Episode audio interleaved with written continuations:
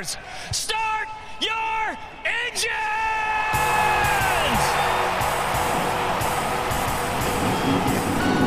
Welcome to the one place everybody wants to be. Victory Lane, your source for news, analysis, discussion, interviews, and more from the world of NASCAR. Now, here's your host, Davey Siegel. Welcome back, party people, to the place everybody wants to be. You know it, you love it. It, of course, is Victory Lane. We got episode one fifty-two on the docket for you here today, and Cody Efaw is the guest on the show. He helps run the show and everything that goes with it at Nice Motorsports in the Camping World Truck Series. He is a busy, busy man. They're running four full-time trucks this year, sometimes five, including this upcoming weekend at Knoxville Raceway. His story is really, really unique, and as we talked about, and as you'll hear, he is a bit of a chatterbox. He loves, loves to just go over his story. And I literally, this is one of those interviews, and I felt this way last week with Noah Sweet as well, where I just kind of ask a question and the interview subject takes it and runs with it. Last week was a bit of an extenuating circumstance because of the severity of the conversations that we were having. But this time with Cody, I asked a question and he just ran with it for not ten, not fifteen, not twenty, not twenty-five, but legitimately like thirty straight minutes. He was talking, and I'm telling you guys this now because I know for some people you may not like that, and that may not be a great interview for you to listen to, may not be great podcasting, whatever, but I like to give it to you raw and unfiltered. And he talked about basically everything that I wanted to. And I think that it wouldn't really make sense for me to essentially go back, slice it together, or interrupt him and be like, well, I was going to ask you this. No, he was talking about everything that happened in his career, and I was going to hit on all of those different things. So I'm glad he did it for me because he did it better than I could have. And he talked about a lot of different things that I did not have on the docket to touch on with Cody. So I think you guys are really going to enjoy that chat. He's a great guy, really captivating personality, great storyteller, and he really exemplified that today in our chat. Before we do any of that and talk a little bit about Sonoma this past weekend with everybody's favorite amigo going to Victory Lane, we got to throw it back in this week's Wayback Machine, piloted by Papa Siegel, and pay homage to the number fifty-two. What on earth have you cooked up for us this week, Father? Thank you, Duke, and welcome everyone to episode one fifty-two. Today, we take a quick look back on a longtime NASCAR driver and car owner. Jimmy Means never won a race in the fifty-two car, but he ran it almost four hundred fifty times during a Cup career spanning eighteen years, far and away the most of any other driver. He represents one of the old-time owner-driver NASCAR lifers. After hanging up his helmet, Means served as a crew chief for Bud Moore, among others, and still fielded his number fifty-two as a car owner in the Busch and now Xfinity Series. I think Harrison Rhodes was supposed to be driving his car this year, but don't know if they've started any races. He's also one of the lesser-known members of the Alabama gang. Means also has one of the best nicknames in NASCAR, Smut. Get your heads out of the gutter, people. As the story goes, Means was a big fan of legendary engine builder, mechanic, and car owner Smokey Yunick. Since Smokey was already taken as a nickname in the garage, he resorted to the stuff that smoke leaves behind when it settles. Smut. I could think of a bunch of Tony Stewart jokes after that, but maybe another day. That's all for this week. Happy Father's Day to all you dads out there. I'm a proud papa myself. Back to you, Duve. Thank you, Dad, for that wonderful homage to, well, I don't know, because peek behind the curtain, I'm recording this before my dad has sent me this week's Wayback segment. So I'm just hoping that he didn't go super long and that he didn't go completely off the rails, but I got faith in him. So whoever you just paid homage to, Dad, thank you. I appreciate that. Let's start off this episode, as we always do, with a good old-fashioned reggaeton, and throw it straight over to our interview with Nice Motorsports General Manager, Crew Chief, Spotter, Janitor. What doesn't he do over there? It is Cody Efaw. He got his starts racing on dirt out in Ohio. He actually had a bit of a breakup with racing for a little bit. Decided to go to college, decided to do farming.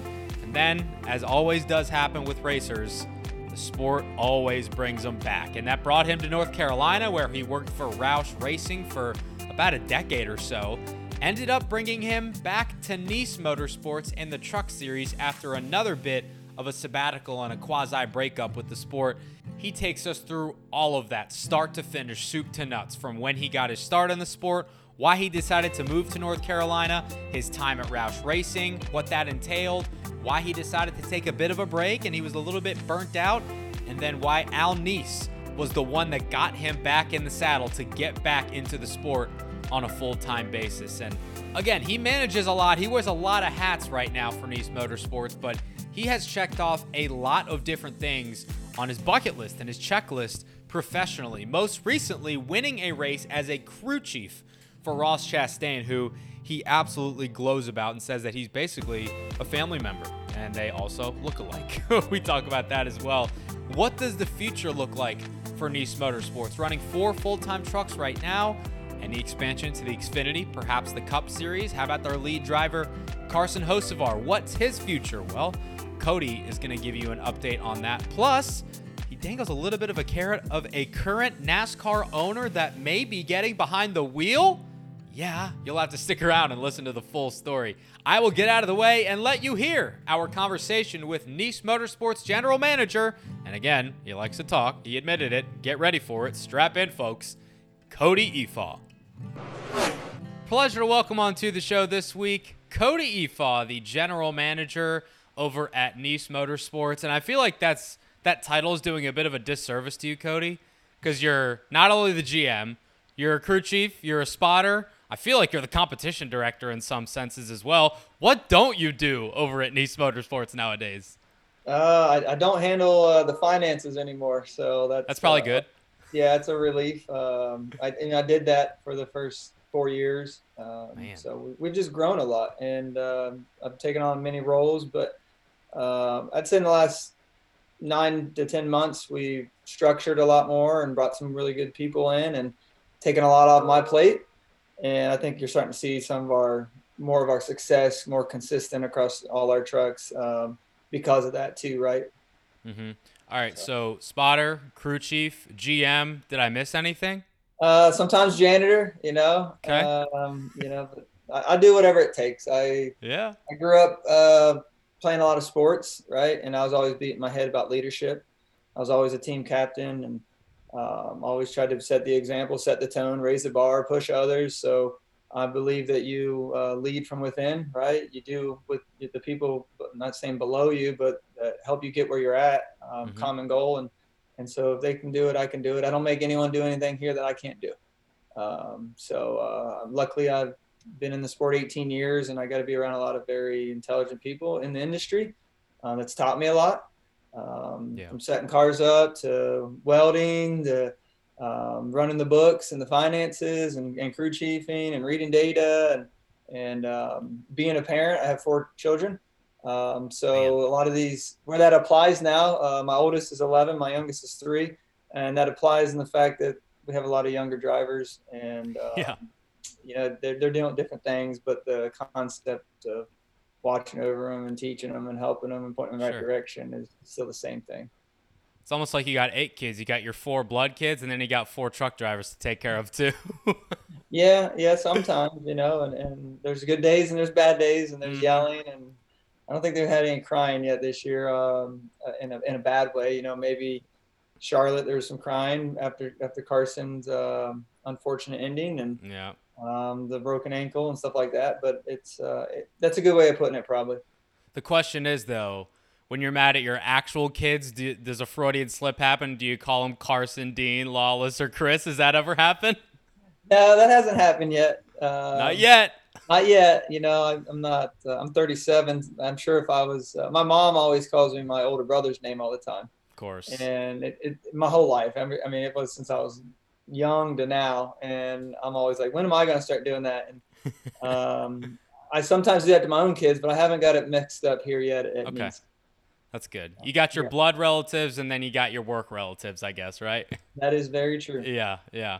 Well, Cody, I'm glad that I have you on because I want to dive into you and your career because some people, they kind of just know you for your time at Niche Motorsports, but there is way more than meets the eye with that because we know that you have been in this sport for a long, long time, held a lot of different roles outside of the different hats you wear at Niche Motorsports. But in order to fully tell that story, we got to go all the way back to where it all kind of started for you. And I believe that was working for your family dirt team in Ohio. That's kind of where your passion for racing first began. Is that right? Yeah. I, um, you know, I got some photos here on my desk of being in Victory Lane at a small dirt track, you know, a couple miles from my house that I grew up in.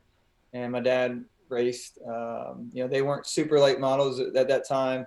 They were more like a pure stock is what they called them. They weren't a street stock. They were a pro stock, I guess you, you could call them. Got it. Um, and, you know, we didn't, we didn't have a lot of money and dad raced those. And so I'd get off the school bus and, you know, we lived in a little house trailer and there's a garage, a concrete garage beside it. And most of my days went from the getting off the bus right into the garage instead of the house. And I just would hang out and learn stuff. And, you know, I, it wasn't like I did anything crazy, but I was around it and, mm-hmm. you know, I helped, you know, put tires on and put decals on and uh, melt the amazing lead in the, you know, the valve covers and bolt it to the frame and, and all them safe things that you should be breathing in and doing. Of course. Uh, learn how to weld, you know, nothing crazy. You know, we had an old arc welder, um, but it was, it was there traveling with dad and mom and it was a family thing. And we had an old camper and an open trailer and, you know, we'd, we'd go do stuff and go racing. And I think the farthest we went racing was in uh, Pennsboro Speedway in West Virginia. Mm-hmm. Um, and I remember breaking down on the way home. And I remember um, having to sit on the inside the old camper with the, the, the dog house that used to be in front of the engine over top of it open because it was vapor locking because it was getting so hot and just the, working the throttle going down the road and things that just the kids don't have any exposure to now, and I probably shouldn't have been. Um, but man, I look back now and it's like, those are the times, like that was fun. It was simple. And you just went. And, uh, my dad did that for a while. And then, you know, um, in nineteen eighty-eight, he had open heart surgery. Uh, he'd get out of the race car and he'd be bleeding all over his fire suit. And they found out he had some, uh, deteriorating heart valves and they were leaking. Um, so he quit racing for a couple of years. Um, doctors said he shouldn't do it. And like any, you know, normal racer, Uh, they don't listen to doctors and, and formal medical advice. And uh, my sister was dating a guy that drove semis and he wanted to own a dirt late model. And so they bought one and my dad raced for him and we went racing again. Wow. And I learned more at that time because I was older, right? At that time I was eight, nine, ten years old. Um, and then there's a guy by the name of John Mason who ran the Stars Tour in the seventies and eighties and nineties. Uh, very successful dirt late model racer. Uh, won a lot of big races, Stars Championship two times, and my dad worked for him and crew chief for him. And and they're on the opposite end of the spectrum. He was a an oil guy back home in the county, and it, it was, they lacked for nothing, right? Huge toter home, one of the first to have a toter home with a stacker, and and getting to drive down the highway with my mom and dad in that fashion, where my dad drove it, my mom traveled with us, and do that, sneaking in the racetracks underage and getting kicked out. Um, that was a whole nother experience at a different level. Yeah. Um, my brother had worked there and then he went and worked for uh, Bart Hartman and Donnie Moran. He was actually with Donnie Moran when they won the million dollar race. Um, and then he, he decided to come to NASCAR to Charlotte and go racing. And I, I actually, my dad quit racing cause he had to have another heart surgery. And uh, there was a farm right there that we had a house trailer and a, an acre, and it was encompassed by about six hundred acres of, of farmland. Hay, corn, soybeans, about eight hundred head of dairy cattle. And I went and milked cows and helped run the farm and cutting hay and, and baling hay and, and, and started being a manager on that. And so I kind of lost my racing path during high school. Um, and I would go to Eldora and, and spectate and watch and, and enjoyed it. Yeah. Um, but I was like, I'm gonna be a farmer. Like this is, this is me. It was hard work. I enjoyed it. I've always liked working. Um, but, Um, went to college for a year and grades were good, but I just was broke. Um, family didn't have any money. I couldn't get no grants, no support. They weren't give, the government wasn't giving money out at that point yet. And, uh, so I, I quit college at Kent State because I couldn't even go to Burger King and buy a double cheeseburger. And wow. I literally moved back home at nineteen and went and worked on another thousand head dairy farm. We milked four hundred cows a day, and I was a man- manager on it for a year. And my brother called me. He's like, you got to get to North Carolina. You got to do this racing thing. He was changing tires, I think, at M B two at the time. Um, and so I listened to him, and I I came down there, down here, and I, I sold about a dozen head of cattle, um, my truck, all my entertainment center, my T V, and all them great possessions you have at that age, uh-huh. Xbox. And uh, I brought two garbage bags of clothes, and I slept on my brother's couch for about a month. And wow. I went to Bobby Dodder's, and Bobby asked me when I could start, and I said I showed up at seven in the morning, and I got black pants on because that's what y'all wear down here apparently. And I said, I can start now for free. And I worked for him for about three months for free. And then Roush uh, Racing was expanding. They went to a lot of, they had like eight cup teams with Yates. And then they're expanding on the Bush side and the truck shop. So I went and tried out um, at a tryout day and as a tire carrier. And I'd only done about three months of it at Bobby Dodder's. And wow. I, I played sports. I was athletic at the time, and, and I was able to do it. And so I carried tires on the fifty truck with Carl Edwards and David Reagan, and the six truck with Mark Martin in it, the Scott's yep. truck. Um, and then I met this guy by the name of Matt Pusha, um, who runs R F K now. And at the time, he was a body hanger at Roush. And they made him a crew chief um, on the fifty truck. And he needed someone to come over there and help. And I was like, I'll do it. I'll stay late, work, whatever. And he kind of took me under his wing and gave me a work ethic and taught me a lot. I mean, there wasn't, I'd never flown before, and on all of the airplane rides, I'd sit with him and, and talk to him. And man, the things I'd ask him that I had knew nothing about. Right. And I look back now and I think of some of the things I asked him. I was like, man, I was a, I was not very intelligent asking those questions, but he taught me so much. And like, I owe a lot to him specifically yeah. in the sport. He taught me a tremendous amount, and I'm forever grateful for it. Um, And I just, I worked there, did trucks for like three years. And then they moved Matt and our team up, and we did Matt Kenseth's partial Busch Series ride. It was a seventeen Ritz Cracker Mobile. Um, and, and Paul Menard was in the ninety-eight with Yates. So like, that's right. We worked with Yates, we worked at Roush, back and forth. Um, Chet came from the same place still. And um, then Matt went to the sixteen Cup car, the crew chief Biffle. And they put me with Chris Andrews to do Trevor Bain's sixteen um, Xfinity car, Nationwide car, I guess it was at that time, with the new C O T car and, and uh, the Xfinity series, or Nationwide series, sorry. And we won some races that year with Matt Kenseth in the seat, Trevor's first win. It was a good year.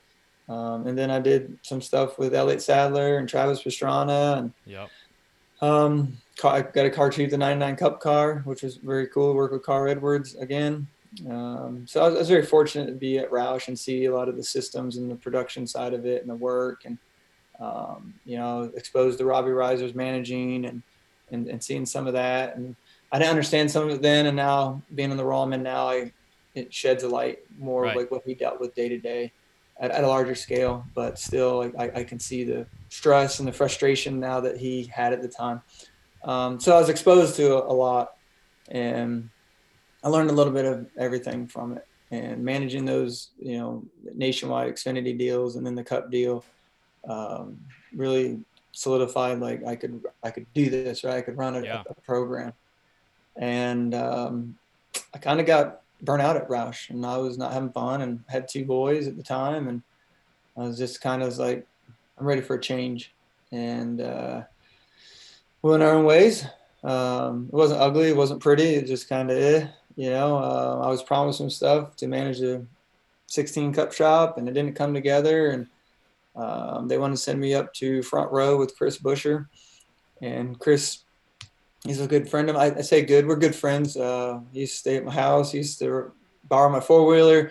Uh, we used to go ride in West Virginia together. I built him his first late model.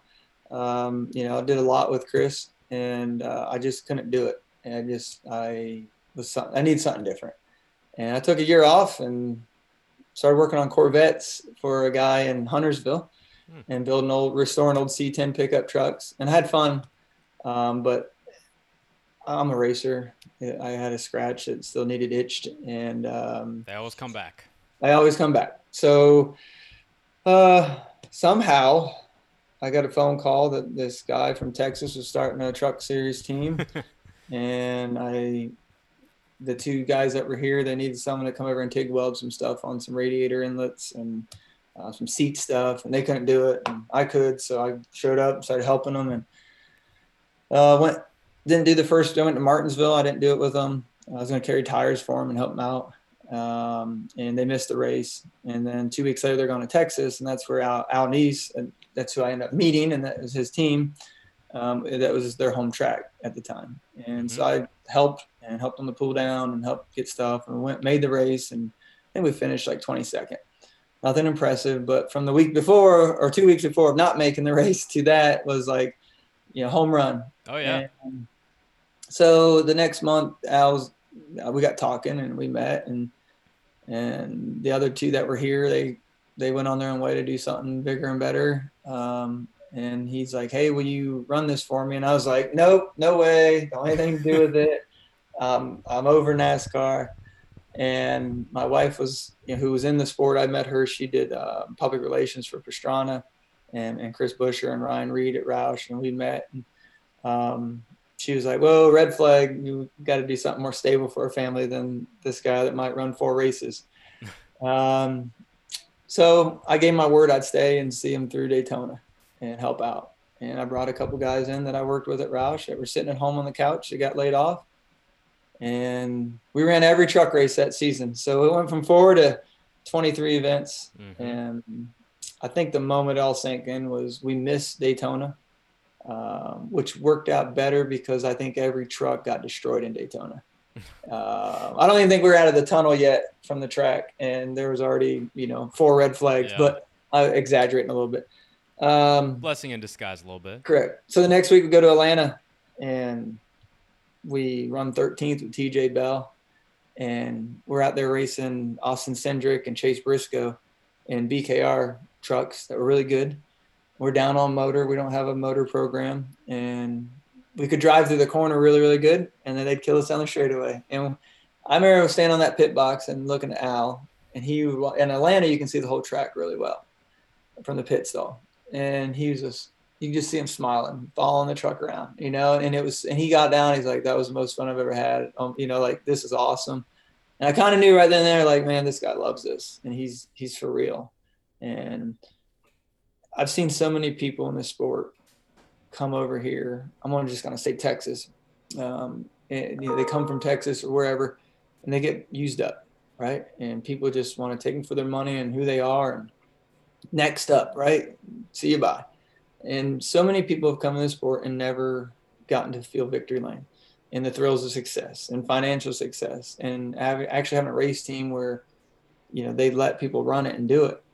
And Al told me, he goes, I could, I could come over here and I could put ten million dollars in it right now and we could go. He goes, but I'm not going to, I won't. I'm um, too tight to do that. First off, he goes, but I want to earn it, right? I want to build it and I want to earn it and give it a base, a foundation to mm-hmm. be successful. And so little by little, um, we slowly built it. And the next year we sold two deals and they're, they're good for the company. Um, during that year, we worked really hard and didn't have a lot of success, but I felt like we were doing the right things. And uh, the the silver lining to the year, and this is probably what turned the company into what it is today. Um, we were at Iowa with Justin Fontaine, and we were struggling. And he was a rookie, and, and he should have struggled, right? Like he, it was above where he was at the time, but I, he showed lights of success. We had finished seventh on a fuel strategy at Vegas early in the year. Some things that went right, and he did a good job. Um, but I got down off the holler and he was frustrated and we had one more practice lap and I walked down and there's a short guy in a draggy, uh, big fire suit on, didn't fit him. It said premium, premium motorsports. And it was Ross Chastain. And I'm like, man, I saw him a year ago at Martinsville and I don't say junk, but not very good equipment. And like, he would not go away. And I'm like, how are they doing it? Right. And so I was like, hey, you're pretty good here. I watch you in Johnny Davis's Xfinity cars and you're always good. I was like, I'm Cody. Nice to meet you. And And he goes, yeah, we actually met this year. I was like, we did? He goes, yeah, we had a little meeting at A M Racing about the Charlotte test. I ran for him and you were in there and I was in there for like ten minutes and I didn't even, I, I didn't even, I forgotten. And I'm pretty observant person and remember a lot. Yeah. And I was like, oh yeah, that's right. And I was, he's like, yeah, I'll get in there. And Justin was good with it. And we were twenty-second on the board, same tire, same fuel, put him in there, go to P two. And I'm like, wow. Right. And I, it wasn't five minutes. It may have been ten. Um, Alnice calls me and I looked at my phone and I answer it. And I go, what? He goes, what did you change? Driver. And I said, uh, I put this guy by the name of Ross Chastain in the seat. What's he doing the rest of the year? And I was like, oh, I don't know. Right. And this was before I knew he had anything going on with Ganassi and some possible races. Yeah. And so we went to Bristol a couple weeks later. And and Justin, and to finish that, Justin actually hopped back in the truck, went out there, went like six tenths faster than he had been all day. And then he wrecked the truck on the next, like three laps later. Pushed so too hard. Yeah. So we repair it. And I'm like, oh, good Lord. And he actually qualified well. And we ran eighth that day, which he was racing Stuart Friesen at the time, who has turned out to be very well, right? Done a yeah. good job. So I was very proud of Justin and the growth and what we saw, right? But it kind of kickstarted everything. And it was my way of like telling people, like, just because you're not having success don't mean you don't keep working and trying, because you never know when someone might show up and have to get in a seat. And I learned that at Roush. We ran with Trevor and did all right, but we always worked hard. And Trevor got sick. He couldn't see. Um, and he missed a couple races there in two thousand eleven. And Matt Kenseth showed up and was going to drive our car at Charlotte. And Robbie Reiser, I remember sitting Chris Andrews and me down and saying, hey, if you don't win this race, you guys are fired. We're like, oh, he was, no, I'm serious. Like, it's Charlotte, it's Matt Kenseth, our cars are good, you should win this race. Well, we had Ricky Stenhouse in there in the Fast and All car. We had Caro in there and us. I'm like, wow. Well, we went out there and won the race somehow. Um, yeah. But I was nervous it, for you. Yeah, oh, yeah. But it was it taught you right then and there that helped me down the road that it don't matter who's in the seat, right? Like, who you are as a person, like, you want to do good. So you build the best race car you can possibly build, no matter mm-hmm. who's in that seat. And luckily we did that. We worked hard and it paid off. And we went to Bristol with a thirty-two foot open trailer and a dually a couple weeks later with a third team with Ross. And I think we qualified in the top five, um, ran there the whole night. And there's some big fifty-three footers. I think Brendan Poole's in one and Timothy Peters in the other, and they went home. And here we are with a little dually and a toolbox, wow. you know, making the race and being good. And that really started it. And you know, end of the year, we went to Homestead, qualified second at a big track, and ran horrible. I made some bad adjustments before the race that I, I should have taken out. And I remember being on that pit box feeling like, man, what a loser. You know, this kid, this guy's good. The equipment's good. We built this, and I have dropped the ball. And I looked at Alnice, and I said, I said, buddy, I think the world of you, right? And I, when we met, I just asked for you to be loyal to me, and I'd be loyal to you, and you've done it, and I've done it. I said, but we need someone smarter in here than me. I need a, I need someone else to talk to and lean on, and, and I can run the deal and oversee it. I'm good at that. I'm good at managing people and situations. That's my strong point. I said, but we need someone that's better vehicle dynamicist than I am, because um, I wasn't one. And during my time at Roush, I, I happened to cross paths with Phil Gould, and he come in when Elliott Sadler came in, drove the one main car, and um, they left me on that deal. It used to be the the sixteen. With Trevor and them, they left the team together, took Chad Norris off of it, and Chad Norris went to R and D and got paired with Phil. And that year, Phil amazed me. He always, I wouldn't say bucked the system, but he brought a lot of good ideas, and only the Roush camp wanted to listen to him, which was frustrating because he's he's trying to make it better. He, he yeah.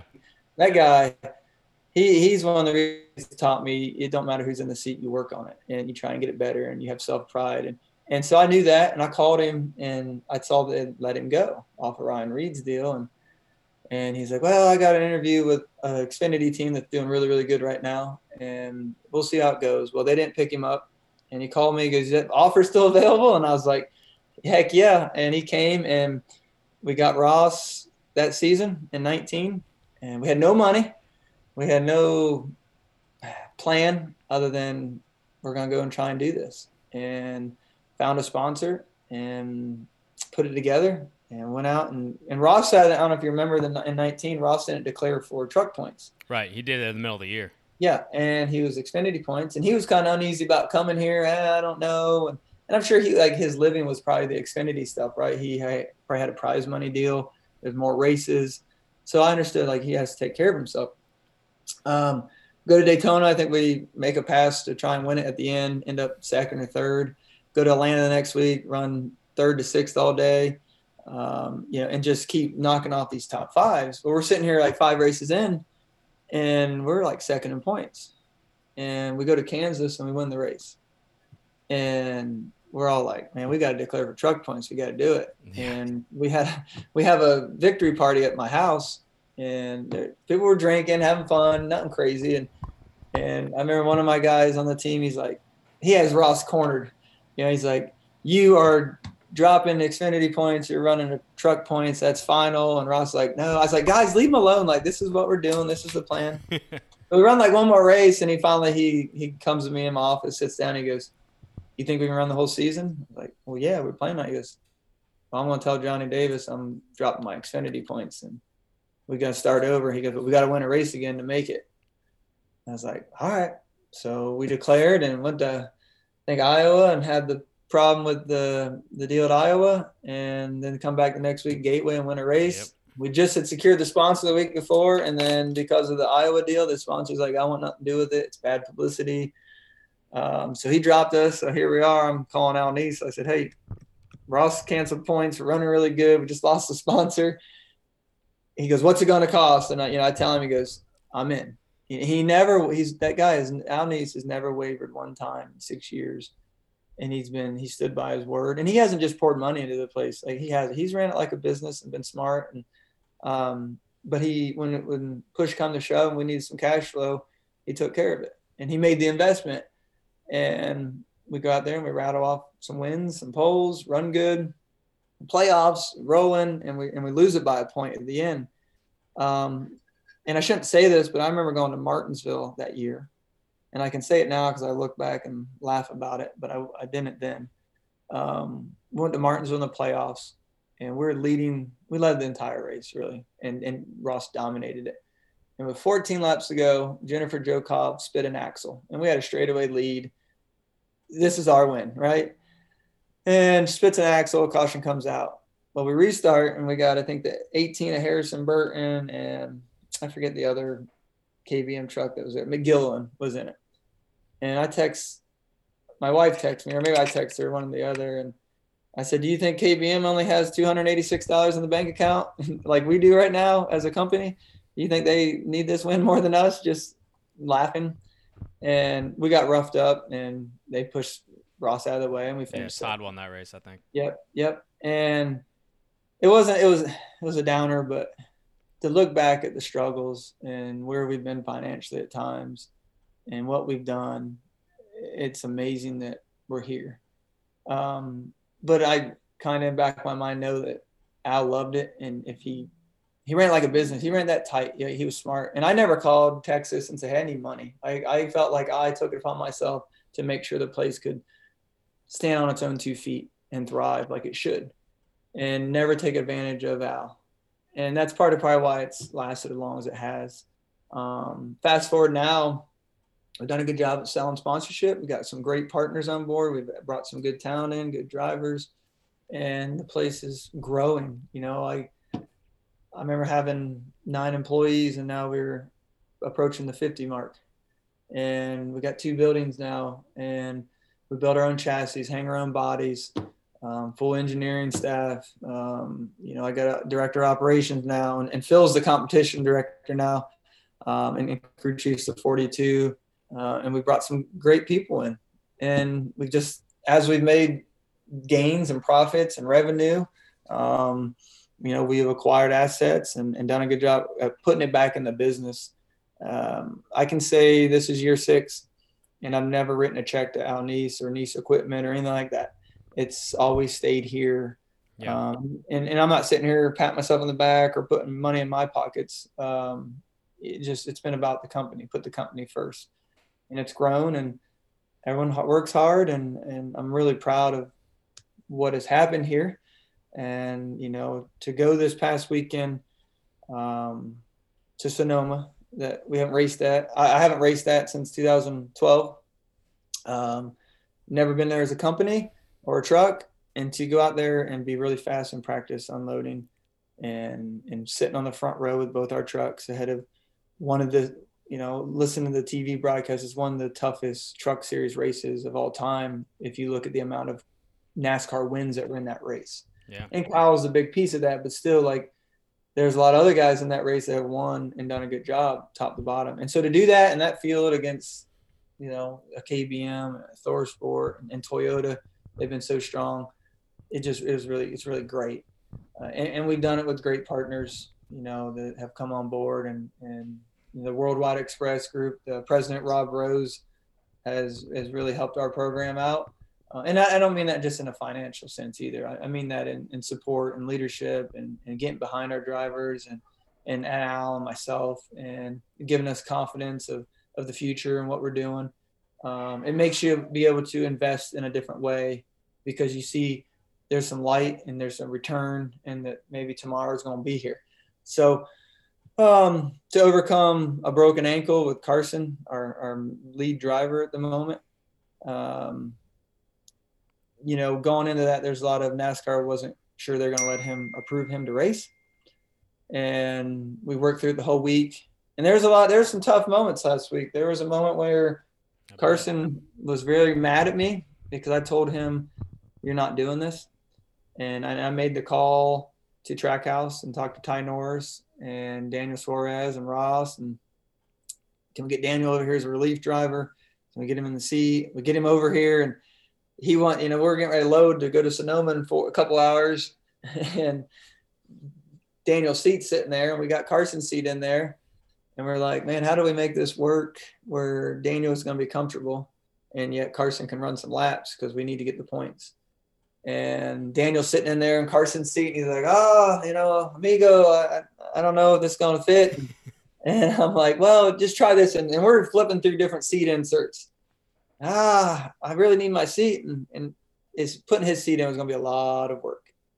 And we get talking. He goes, hey, I, I got a Porsche that my girlfriend wants to get back from California. Do you know anyone that could haul it back? And I personally own a hauler, and I was, and it was going out there on the forty-one team. And, and I said, I tell you what, you make this seat work, I'll get that Porsche back here. And you got yourself a deal. Yeah, he got a deal, right? And so we make the seat work, and and and it worked out good, because then Carson could run laps in practice. Right. Uh, and, and we worked with NASCAR to make sure they both fit safely and, and to their standards of approval. Um, and so we got to practice, and he practiced. Daniel did great. The truck was good. Carson got in, ran way more laps than I wanted him to run, and way more laps than I expected him to run. Probably ran uh, faster than you expected him to run too. Yeah, and, and it's like, he's competitive, and he don't want to see anyone get in his ride and do better. Put that thing on the pole, my God. Yeah, yeah. So and then he wrecked it. So we go out there to qualify, and, and originally the plan in the middle of the week was, you practice after Daniel, make sure you can do it. We're gonna let Daniel qualify it.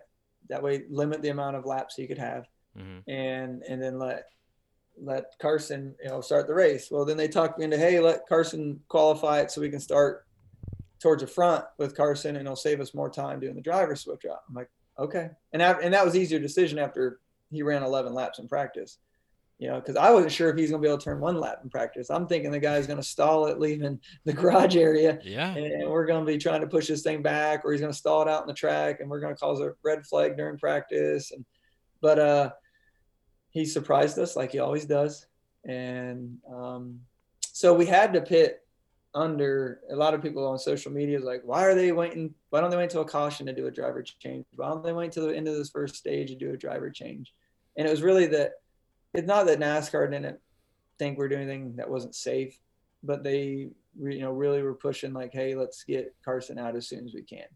Um, we don't want nothing to happen. And I think yeah. some of that was accelerated because he wrecked in qualifying, but he, he didn't wreck in qualifying because of his ankle. He wrecked because of the timing line. Because of the timing line, right? Yeah. Um, but so that's why we stopped when we did, and we knew we thought we'd go a lap down. I, I thought maybe two, maybe on the track, but you know, it, it ended up being two, um, but he got him back, and he did an amazing job driving back to the field, and, and we come out of there, I think, plus seventeen points from where we entered, and so that worked out really, really good for the company and for Carson, and And we're going in this weekend as Carson running the whole race, and you know he's had time to heal and recover. And um, he's living at my house this week, so I got I got kids climbing all over him. And so you do have a fifth kid?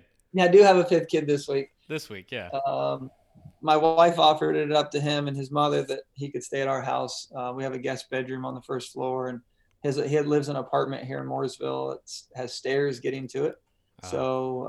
Um, So yeah, uh, he he's on the couch and he has a bedroom, but he prefers the couch. So I was gonna um, say, is the bed long enough for him? He's like ten feet tall. No, I think it works out better that short because his foot can hang off, uh, right. you know, of the Fair. end, his ankle.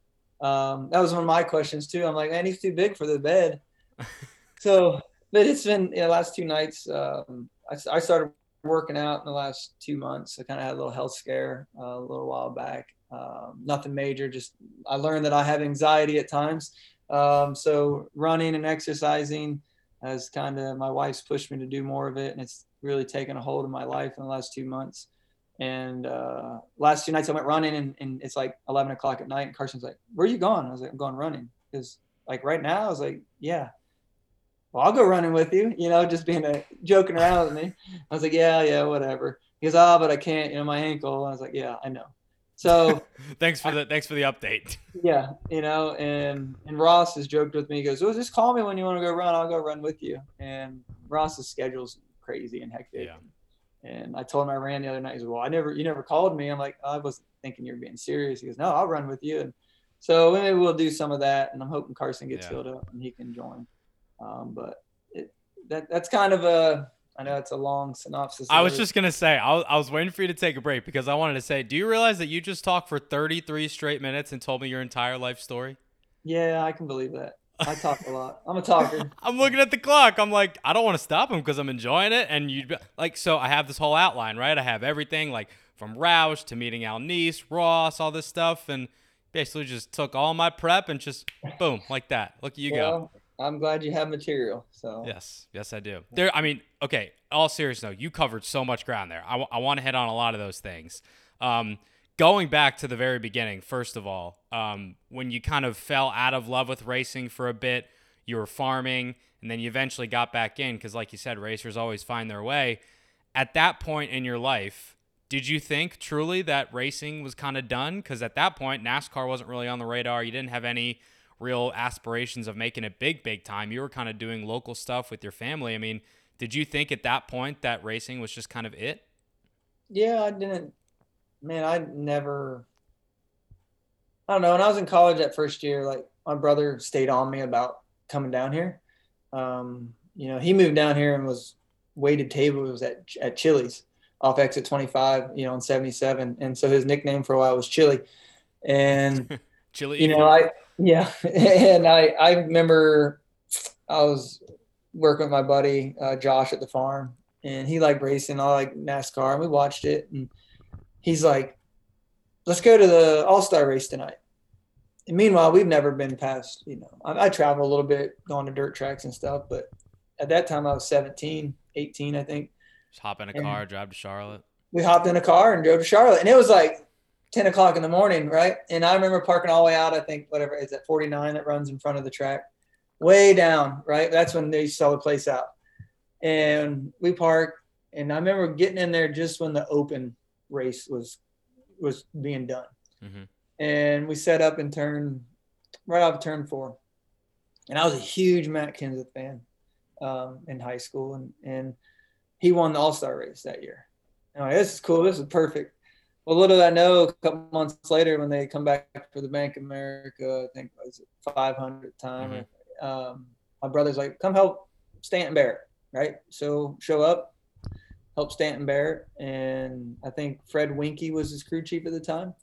And I helped him. And then a couple months later, Bush's cars were at um, Kentucky, back before Cup ran Kentucky. And Stanton talked me into coming down there and doing tires on a Bush car. And it was, um, I think Shauna Robinson drove one of his cars and Stanton drove the other one. So many and, throwback names so far in this so, chat. My God. And I've never, never done tires. I didn't know what a radial tire was. Like we had biased dirt tires with, you know, low air pressure. Yeah, you were a dirt guy. what's an interliner? So I'm sitting at the hotel the night before, not scared to death, but I'm like, I know what I'm doing. And they want me to do tires, not on one car, but two. And so I'm talking to my brother on the phone, and he's like, you got to purge all the tires and get all the air out of them and the moisture, and then put nitrogen back in. And I'm like, you guys don't just use like an air compressor? No, you got to have nitrogen because it builds moisture and all this stuff. So I'm taking a crash course on measuring tires and getting spring rates and serial numbers and date codes and shift codes. And I get in the track the next morning and I start doing tires. And, and I was so afraid of having what they called an equalized tire that I, I had no idea what it was until, hey, it's when the, you know, the inner pressure equals the outer pressure, and that's bad. So that was my biggest fear. But I learned so much from, from Fred Winkie and a couple of them guys that weekend. That they didn't give me a hard time. They didn't pick on me. They're they're good. You live um, to tell the tale. Yeah, and so I drove back home and went to, you know, went to back to college maybe that semester, that fall. And I told all my friends, like, hey, I'm gonna go NASCAR race. And like, oh, you're crazy. Yeah, whatever. I'm like, no, I'm doing it. Oh, no, you're not. I was like, so I quit, and a couple months later, I, I got some money, not a lot, a little bit. I say some money, maybe a thousand bucks or something. More than um, you had in your bank account after Martinsville. Yeah, yep. Sold all my stuff and and and drove down here in a Honda. I sold my Ford Ranger, bought a Honda Accord in the same day, and, and drove that night. Stopped somewhere in West Virginia at a rest area, slept in my car, and showed up at my brother's house right before he was leaving to go to work at uh, Robbie Gordon's, I think at that time. Um, on the number seven Jim Beam car. Mm-hmm. Um, I went in that shop, funny side story. I went in that shop a couple of nights. They worked late. Um, I didn't understand like people worked late like that, right? Like it was normal to me on the farm because of when we milked cows and worked. He just always worked. Um, but I get there at six o'clock at night. I remember putting side skirts in, I think, one of Robbie Gordon's road course cars going to Watkins Glen. And I met a guy by the name of Frankie Kerr. The crew chiefed it and asking for a job, and no, no, no, ain't doing that. And I grew up watching Frankie Kerr during Ohio Speed Weeks and run the twenty-three oh, yeah. Schaff sprint car. So, and I was rooting for him. But then I meet the guy and I'm like, man, he won't even hire me. Like, all right, whatever, you know, but I didn't know anything. I get it. Um, fast forward, uh, twenty twenty, I hired him as a crew chief at Nice for us. Full circle right there. Full circle. And, and, and it did not go well at all. And I'm not a grudge. Like, I don't hold a grudge. Like, no bearing of him not hiring me before had anything to do with it. Or I wouldn't have hired him to begin with, right? Yeah, yeah. Um, it did not go well. And, you know, he was here about a month. But I, I, I use that as an example for me why I keep working hard and striving, because, like, I would love to get hired by someone that I – previously worked for me, right, someday. Yeah. But I want to make sure, like, I don't, I'm not that guy in that situation. Right? I want to be a better person than that and do a better job. Yeah. Um, so, but yeah, that's kind of when I stepped away from racing. I, I, I don't know. I, I was dating a girl in Ohio. Her parents owned a very large cheese factory. I'm from a very rural part of Ohio, a lot of farming, a lot of uh, Amish, Mennonite communities. And they, her family, uh, her grandpa invented baby Swiss cheese. So Swiss cheese without the holes in it. Invented? Invented wow. It in Switzerland. And they moved over here. Oh my God. And they they win cheese of the year, like every year. I swear, I see it all the time on my Facebook and popping up. And we were dating. Um, and she was at college at Otterbein College, which is by Ohio State in Columbus. And I was in Kent State. And, you know, I, I was like my first true love. And, you know, we broke up. The cheese or the girl? Well, both. I do love some cheese. Um, really good person. Um, she was, she was a really good person. Like, um, we had a good relationship, but, you know, just the separation. And, and well, I think once that ended, it was like, I got, I, I got no reason to be here anymore. You're committed, like, to racing. Uh, yeah. Let's go racing. Right. And that's really probably what held me up from not doing it after Kentucky when I went down there. Mm-hmm. And, you know, it's it's funny how life works. Yeah. Uh, I could see myself, you know, I'm not saying it ever what was going to happen, but, you know, I'd be scraping mold off a cheese block right now, or I or doing what I'm doing now. And, um, you know, the funny thing is, you know, she's she had come down here. Um, they go to her family goes to Walt Disney World a lot, um, like every summer, a couple times, and when they pass back by through here, you know, they'd stop at, when I worked at Roush, and say hi, and say hi to her dad. And just, it was, we were just, we got along really well, good friends.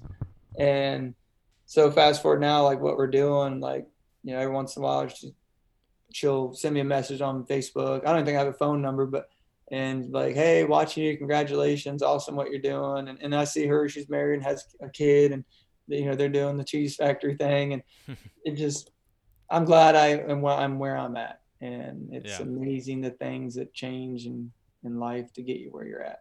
Very cheesy story. Very cheesy story. Ah. Uh, all right. I got a few more things I want to touch with you on. Um, and I know we only got fifteen or so minutes left, so we'll kind of do some quick hitters here. Oh, we're good. Uh, I find it really cool that you were a Matt Kenseth fan in high school, and it ends up coming full circle again, and you ended up working with him and for him on his race team. I mean, was there any point when you were at Roush and working on his car where you had to pinch yourself for a minute and say, hold on, Lil Cody would not believe where I'm at right now? Uh, yeah. At times, right? Like, I remember going to that all-star race. I remember buying a Kenseth t-shirt, and I think I had a DeWalt hat, and I think I had some of them fake Oakleys that were yellow and black, and yeah, full-blown race fan.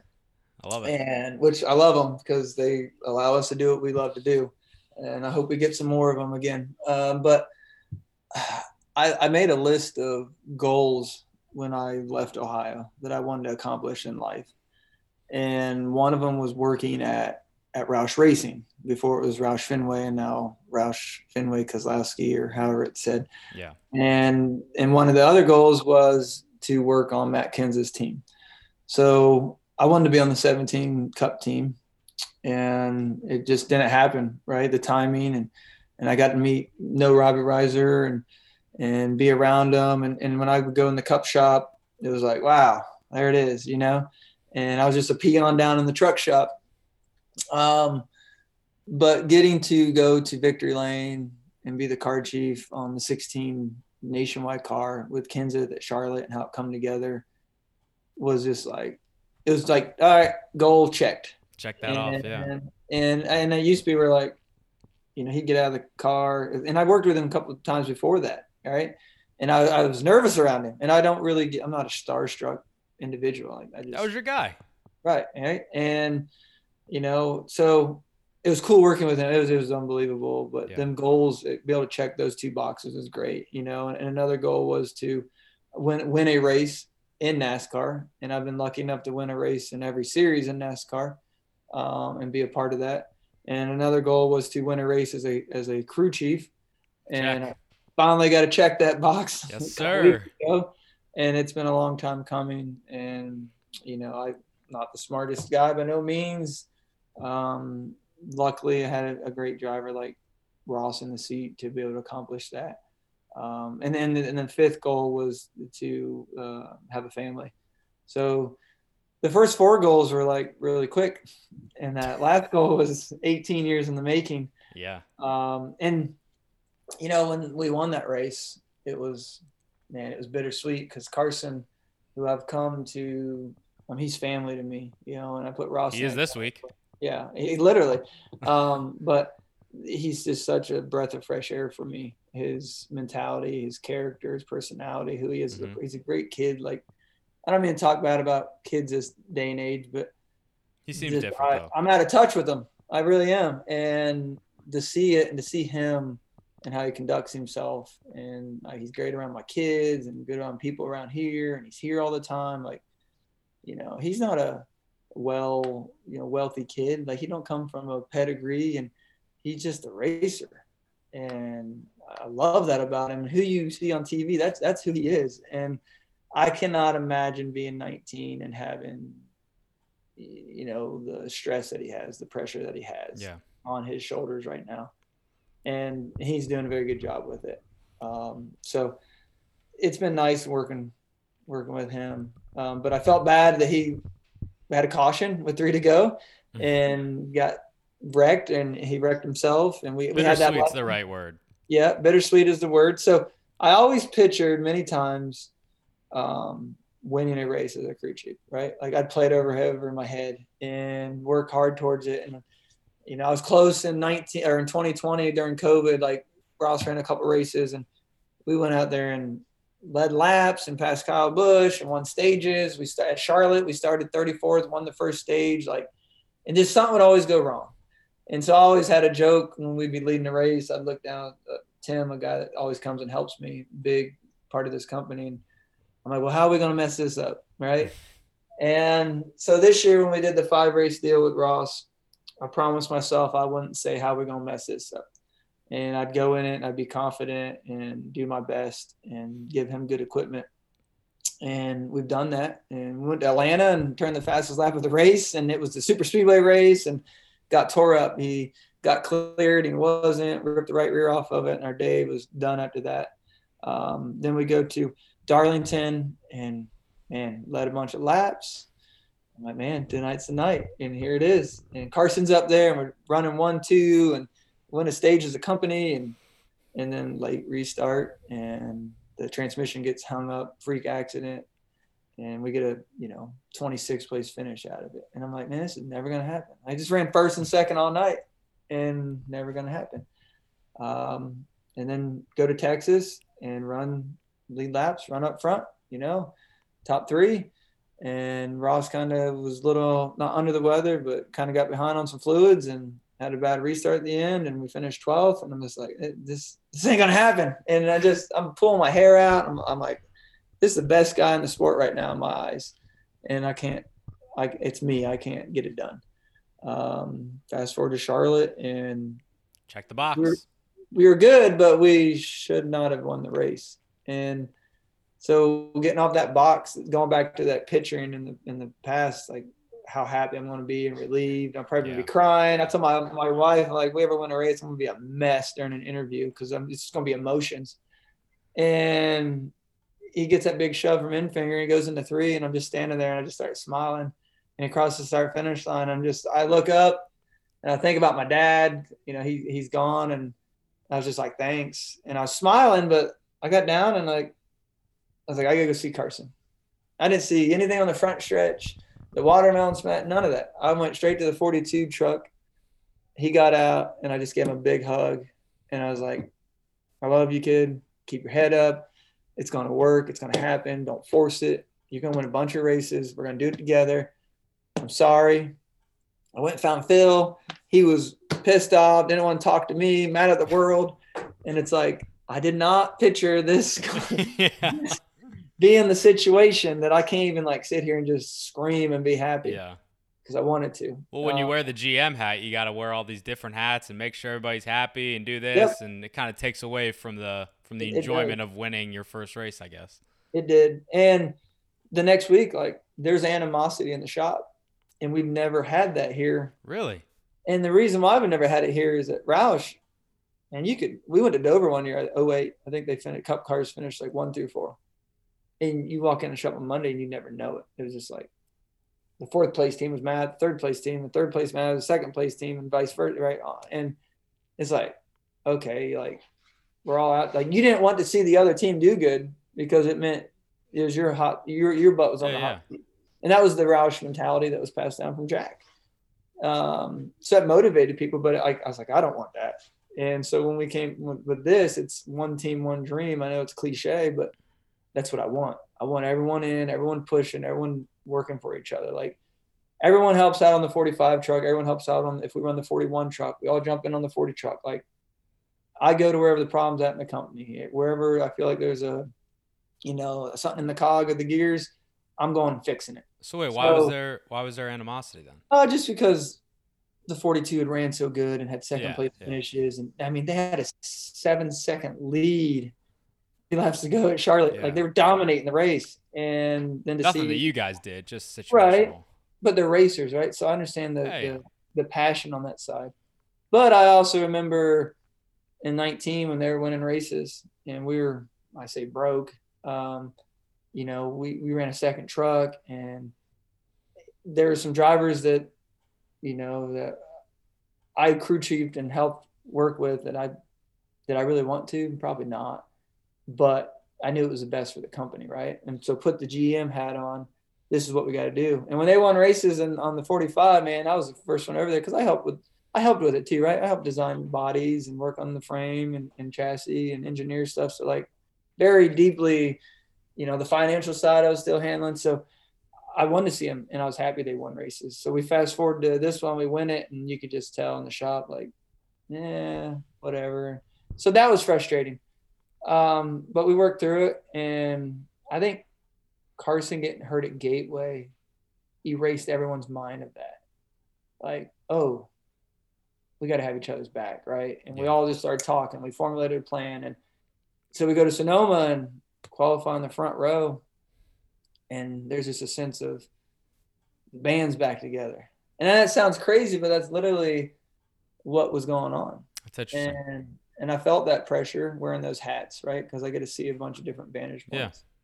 Yeah. Um, and I think finally what made Charlotte feel real for me wasn't bringing the trophy home, wasn't – I took a Facebook photo of my kids eating cereal the next day with the trophy sitting on the counter, and like just another Saturday morning at the E F O L household and just joking.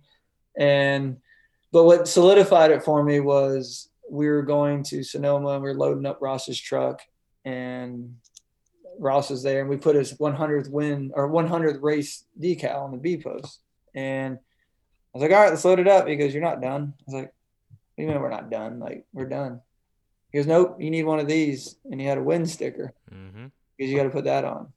Well, while I was doing it, I, I I put I was like, oh yeah, you're right, you know. And I put it on there, and I didn't know it, but he he took a picture of me doing that, and I didn't know it. And my I get home late that night, and my wife's like, Ross must think a lot of you. And I was like, what do you mean? And he had sent her that photo, and he he said to her, make sure you tell Cody how much of a, a badass he is and for what he has done for me and, and for the company. And, and cool. He deserves like this. And so that moment was like, I did it, right? Like I got his approval because he means a lot to me, and he doesn't say a lot. He's a very humble person. He keeps close to the best. You know, he's, he's not one that's going to walk up and give you a hug and say, love you, man. Um, so having that message from him solidified a lot for me. That's when I really hit me like, man, we did it, and now I won't do it again. So I'm sure you'll get your chances to do it again too. I, I mean, I don't think it's possible to overstate how important Ross has been to the growth of your guys' organization. Like with without Ross Chastain, I think it's probably fair to say you guys are not where you are right now, right? I don't. I don't think. Uh, I don't think there's a company here. You know, I, Iowa, when we failed tech after the race, um, Al Neese called me maybe two thirty in the afternoon that Monday. And he's like, hey, I just got playing in Charlotte. I was like, oh, you're coming to town? Yep. I got a, I got a letter. I'm going to give a speech to the team. We're shutting it down. I was like, oh, we're just quitting? Yep. I ain't gonna deal with this with NASCAR and calling us cheaters, and you know the crime don't fit the the punishment don't fit the crime. Uh, so get everyone together. I'll be there about four four thirty, and we leave at four. Don't let anyone leave. I want to talk to them. Like, all right. So I'm sitting in my office, and they're all out there working, and I'm like, uh, man, it's all over. Are you kidding me? Like, we're right there. So he walks in. He comes to the main office, and I didn't use a office up in the carpet land, as I called it. I work. I worked out in the shop, and he comes walking through the shop. Hey, Al, hey, hey. He walks in, sits down, closes the door, and he goes, I thought about it, and I'm gonna throw the piece of paper away, and let's let's keep this. Let's keep going. And I'm like, whoa, that's a big decision. In two hours to go one to the other to fly here, and and he gets everyone together, and he has a speech, and he's like, just go, you know, not, I don't know, I, I can't say what he said, but, you know, let's go prove him wrong, right? Like, he said, he goes, I thought about shutting it down, which scared people. But one thing I like about him, in, in, the, in the same way I am, like, he didn't hide anything or cover anything up. He just, yeah, well, he's thinking straight. What he's telling you, right? He's a straight shooter. And he told everyone, and it was like, whoa. And the mentality was, go to Gateway, beat them. And we get there, and weren't very, we were good in practice and in the race weren't very good. And it was all aero, ran like ninth, tenth all night. And well, you did beat them. Time to take gas only and roll the dice. And, and man, we won and, and won and, and it brought us right back together. Just kind of like now talking about it, kind of like what happened with Sonoma. Yeah. It wasn't a win, but the same situation. Um, so uh, there's some moments where it was like, whew. But yes, for to answer your question, without Ross hopping in that truck at Iowa, we're not here. Al pulls the plug. Al, not that it, like that who Al is. It just, he wasn't going to throw good money at a bad problem. And I, and I wasn't going to stand in the corner and go, oh, no, you got to keep doing this. Keep spending money. I need a job. Yeah, I, I, was, I wouldn't have been that guy pushing him like, hey, that's what you need to do. Let's do it, buddy. I'll help you sell the stuff and we'll carry on. Um, but without Ross, it don't happen. It, it, it, it's, it's done. And, and I think I may be wrong here. I, I think the guy makes it maybe a different route. But at that point in time, Ross there won that race with Ganassi in eighteen and started running with us, and nineteen come along. Well, if you remember, in between eighteen and nineteen, he had he had the solar, I can't think of the company. D C Solar. D C Solar. And I remember like, hey, you want to run next year? Well, I got this and I got to do it.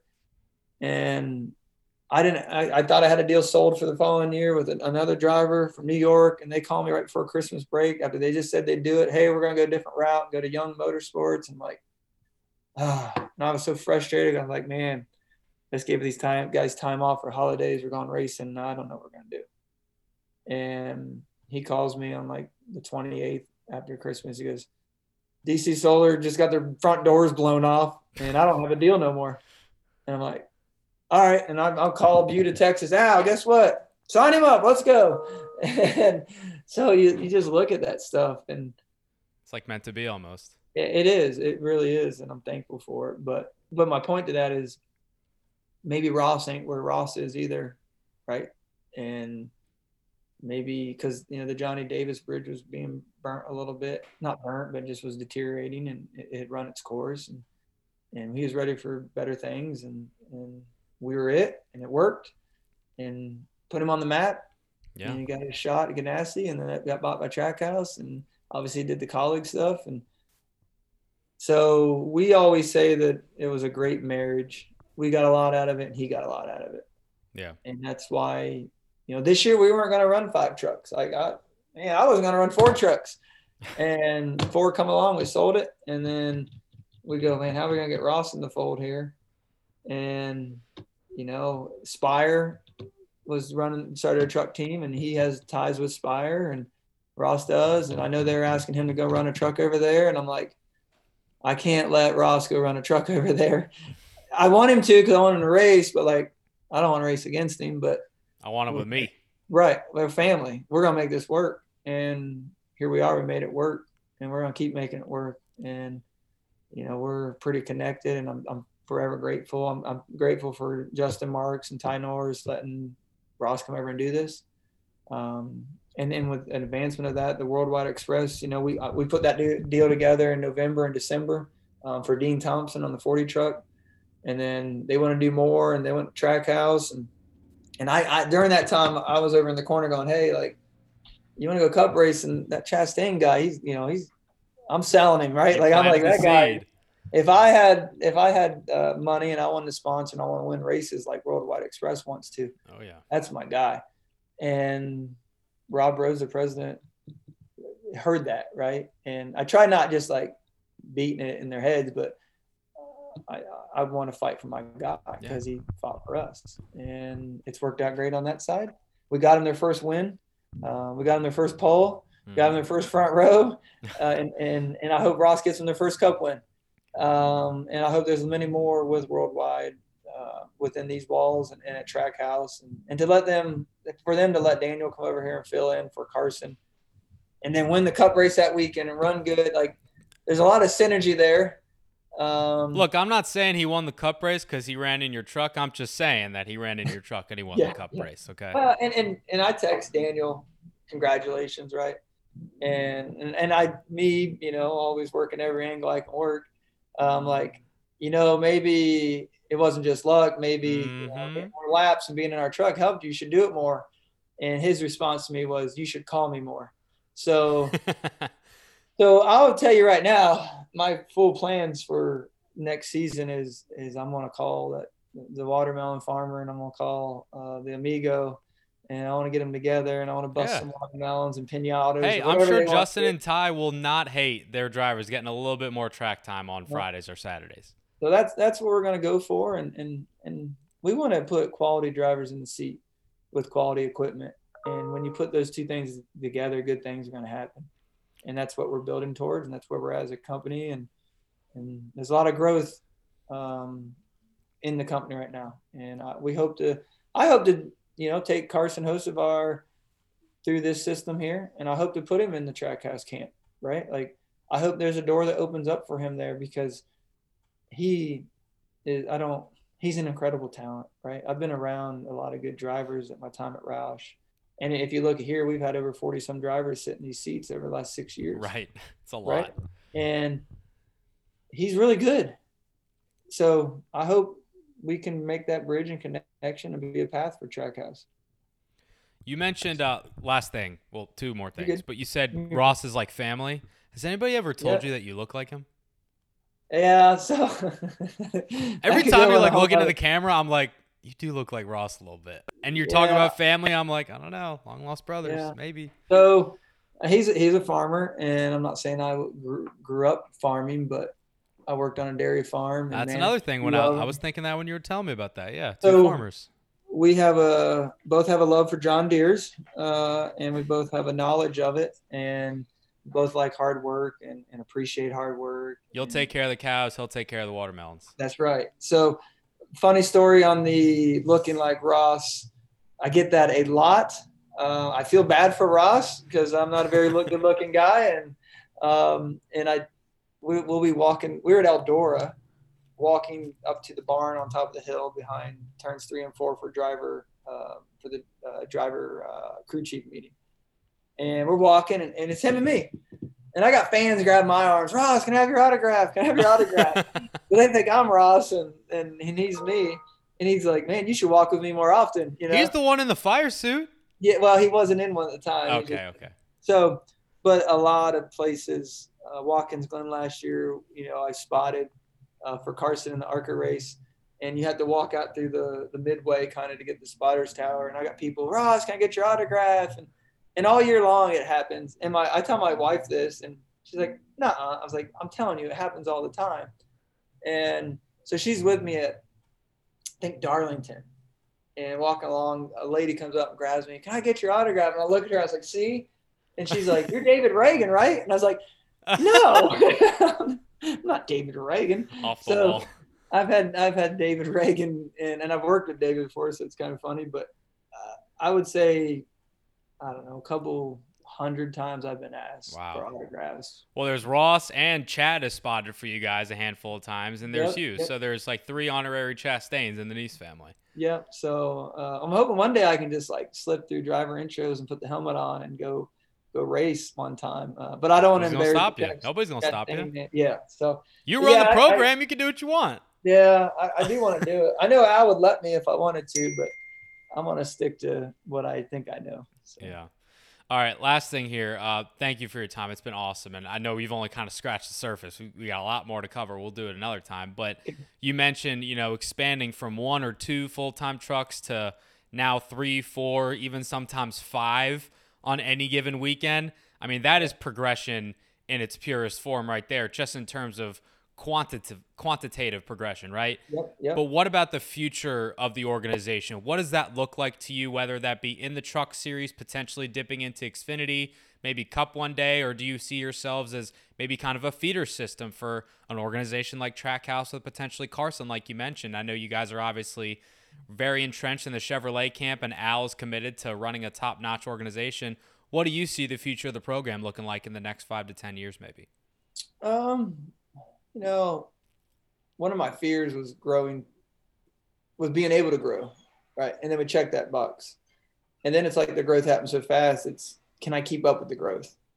And if you walked out in the shop, there's probably a lot of people go, this guy's crazy, wanting to take five trucks. And we got eight races in a row. And how are we going to do this? And and I go back to the leadership thing, right? Like I get down in the trenches and, and do it with them.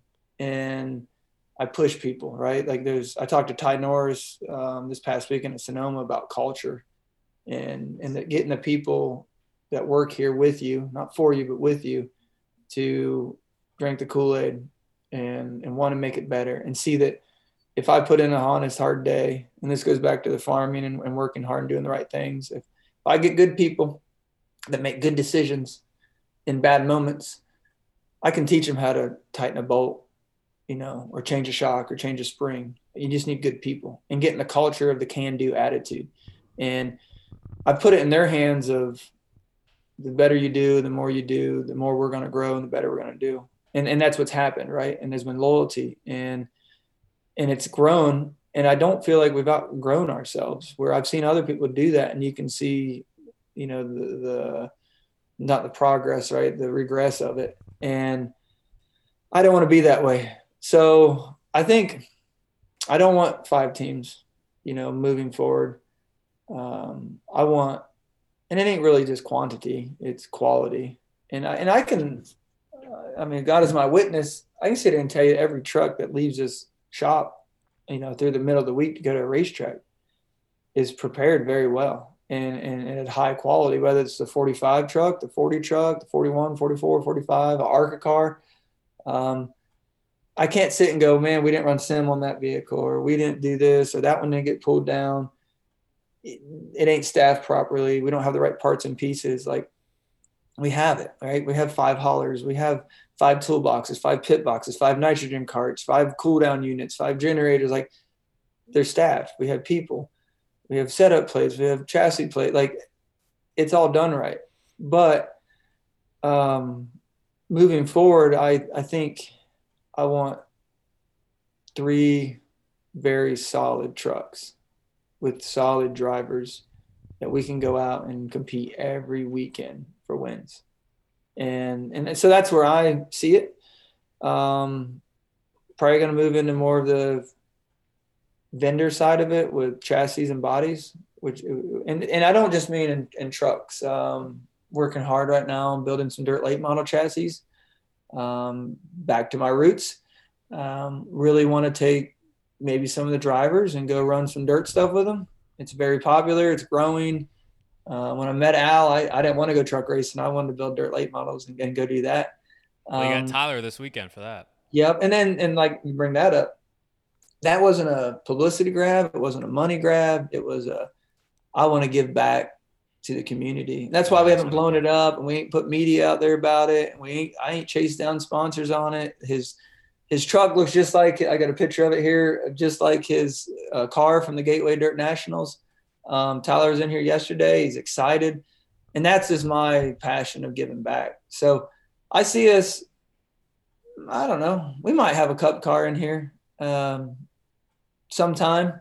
You know, maybe run and try and make some races. Um, we'll, we'll see where it goes, uh, you know. But I have an aspiration of possibly doing that. Um, I have zero, zero aspirations of ever going Xfinity racing. Um, I just don't. I think we have the people. I think we got the know-how. Mm-hmm. There'd be a learning curve, like always, right? Like you get into it week to week. If we quit truck racing for a year and went back, it'd be hard, right? Just because it evolved so quick. Um, I just don't. I don't see the thickness of the Xfinity series, and I don't mean to take that away from anyone doing it by any means. It's it's hard. It's tough. I've done it. Um, if I'm going to run that many weekends a year, I want a cup race. Um, Fair. And that series I feel is very watered down, right? I, I just don't see maybe a handful of teams being able to win. And I feel like in trucks, there's a stout list that can win every week. And it's hard. And I don't mean to single someone out, but I watched someone at Sonoma that has Xfinity wins, has no truck wins. He's in a cup car, ran truck this past weekend, and I didn't even know he's in the race. And it just says a lot about, I think, where the Xfinity series is at the moment. And I might catch some slack for saying these things, but I just don't I don't see the value in it. And so no on the Xfinity side, um, but definitely we're we're talking about the Cup side. We are. Those conversations are being had. It's the best time to get in. Mm-hmm. Um, there's maybe there's going to be some more vehicles available coming up. The inventory, you know, there's been shortages and stuff. Um, you're going to be behind the eight ball because there's been a lot learned week in and week out. Um, but I would I would like to get Carson in some races next year in Cup. I would, and I think he's able to do it. I think he's capable of doing it. Um, we just have to get the right stuff formed and, and do it. I think we've got some partners that are supportive of it. Um, it may not happen either, um, but I would do it. That's kind of where I, that's where I see us. And, and, and Al, like, in all honesty, he's seventy-seven years old, and um, he works day in and day out. He always says, if I stop, I'm going to die. So he, he's always gone. Um, and then there's a recession plan of, you know, or secession plan of what happens if something happens to him. You know, it's real talk we've had. Um, it's my problem at that point. Um, so there's stuff I'm doing now, thinking ahead towards that, getting my stuff financially in the right spot to be able to keep this place going, um, with partners and myself. And, you know, uh, I like trucks a lot. I like dirt late models a lot. So I think you'll see some more of that. Well, that's a great place to end it for today. I I so appreciate your time, Cody. Thank you for telling me your life story for thirty straight minutes. Appreciate that. Uh, yeah, best of luck this weekend out in Knoxville. So we got, what, five trucks that are going to be getting dirty? Five? Yeah, five of them. Um, looking forward to it. And I don't think – that might be might be the last time for five this year. We'll see. Okay. There's, there's a rookie out and about that might be hopping in one of our trucks to the Chevy camp, and Um, there might be a Chastain spotting the, the, the little melon man, um, might be around in a truck, and, and, um, there might be a team owner and a, a Cup team owner in a truck. So, um, oh. there's some, there's some stuff out there, out there that might be happening. So. All right. Wow. You're going to leave us on a cliffhanger there. My goodness. I'm going to have to do some digging there. Yeah. Um, I know you're busy, man, so I'll let you get back to the rest of your day and the rest of your week, but thank you for spending some time with me. I think the fans are really going to enjoy hearing about your story, and we'll, we'll have to have you back on soon, and we'll see how many times you've been mistaken for Ross Chastain then. Sounds good. I'll keep the tally going. Please, please do. Thank you for your time. And we are back. Wow. What a story. What a guy. What a cliffhanger that he's leaving us on, huh? I, w- I wonder who it could be. Let me think about Cup Series owners that may have prior experience, that may be on the younger side to drive. Yeah, think about that, and the choices are narrowed down a bit. I think you're picking up what I'm putting down. We'll, we'll see what happens there, but man, Cody, thank you, my friend, so much for the time, giving me so much of it today in a busy week as you guys head into Knoxville with five trucks on track. And thank you to Drew Taylor as well of Nice Motorsports for helping coordinate that conversation. I know it's been a bit of a rough go to try to nail Cody down. He's been dealing with a lot of stuff, but I'm glad that we were finally able to get that conversation on the books. And man, it did not disappoint. Gonna have to have you back on for part two, Cody, because as I said, we're only just scratching the surface. But thank you, my friend. Much, much appreciated. He mentioned Daniel Suarez this past weekend at Sonoma, and I mean, it's kind of a good point, right? He races in the Truck Series for Nice Motorsports. That's a first. He wins the Cup race. That's a first. Is there a correlation there? I, I don't know. I'm just saying. So who knows? Maybe we'll see Daniel Suarez in some more Truck Series races for Nice Motorsports moving forward. We got to talk a little bit about that history-making win on Sunday, though, for Daniel Suarez in the Toyota SaveMart three fifty. I love this storyline, not just because Daniel's a great guy. He's everybody's amigo, right? It's a feel-good story in terms of a first-time Cup winner, a new winner this season, another playoff driver, Trackhouse Racing, absolutely sending it to the moon right now with how well they're performing. But this is a story of perseverance. And not to be hyperbolic, but Claire B. Lang of SiriusXM NASCAR Radio asked him, is this the American dream? And he said yes, and tell me how it's not. You know what I mean? I mean, this guy moves to the United States as a teenager, doesn't know any English, starts picking up the language by watching cartoons on the weekend, races in the K and M Pro Series for Rev Racing in the Drive for Diversity program, starts to get his English a little bit better. You can tell he's got some raw talent behind the wheel of a race car. He ends up getting into a couple developmental deals. Carl Edwards retires. He's forced into the nineteen Joe Gibbs Racing Cup Series seat before, admittedly, he probably was ready for that. Oh, by the way, after he wins a NASCAR Xfinity Series championship, yeah, just casual. That doesn't go as planned. Lands at Stewart Haas Racing. Again, somewhere where he never necessarily envisioned himself being, especially at that time period. Cole Custer's having a great Xfinity Series season. His dad is the president of the company. That obviously means he has a spot waiting in the wings, and Daniel Suarez is on the outs. This was once a really, really coveted prospect, somebody that could potentially be that link, the missing link between NASCAR, the sanctioning body, the sport, and the Hispanic population. He's been okay. He's been good, but now he had a ride at J G R, flamed out. He had a ride at Stewart Haas, flamed out.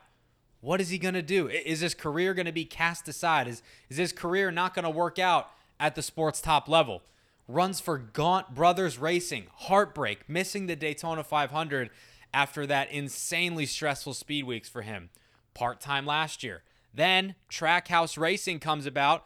Justin Marks gives him a call and says, hey, I want you to take a chance on me and a team that's not fully functioning yet and is only a concept. What do you say? And Daniel Suarez jumps on board. Trackhouse comes out of the gate strong last year. They're running well. Daniel has some speed at the Bristol Dirt Race. He's showing some signs of improvement. They expand to two cars by Ganassi. Ross Chastain comes into the fold. He comes out strong, already wins two races. Daniel still with a goose egg and a bagel in the win column, and his teammate coming in hot and winning races. That can't be good for confidence, can it? He had been fast, though. He was really good at COTA. He was fast at different intermediates. Trackhouse Racing's been on rails this year. It was a matter of when, not if, right? We know that. When Daniel Suarez was going to get that first Cup Series victory, and that when came this past weekend at Sonoma. Incredible scene. He wins the race, the fifth foreign-born driver to ever win a Cup Series race. How's this for a prestigious company? Juan Pablo Montoya, Earl Ross, Mario Andretti, and Marcus Ambrose. And now Daniel Suarez can add his name to that list. And he's repping Mexico, first Mexican to ever win in NASCAR's Cup Series. That is big time. And he does so in California, where there's a big Latino and Hispanic population. Daniel's amigos were on hand. Incredible scenes. And Ross has the watermelon smash. I think Daniel has the piñata smash now, which is just so, so cool. And he was obviously emotional after the race, but why wouldn't you be? That, that was just such a cool, feel-good story. And, you know, as reporters, as journalists on the media side, I, I've said it before, I'll say it again. You don't root for drivers. You don't root for teams. You root for stories. And that was a story worth rooting for. And it was really cool to see it come to fruition just because of all the hardships that he's gone through and the nice guy that he is. I mean, on a personal level, I'm not going to say I'm good friends with Daniel, but he's been nothing but cordial to me and really nice in the interviews that we've done over the years. So it's good to see a good guy get rewarded with something that they deserve. And that is a Cup Series win. So Daniel, I extend my congratulations to you. Felicidades, amigo. That'll wrap things up of Victory Lane two point oh. If you guys like what you heard here today, please, please, please do me a favor. It takes no time. Leave a rating and a review. Subscribe to the podcast. We're available wherever you get your podcasts. iTunes, Google Play, SoundCloud. We are available everywhere.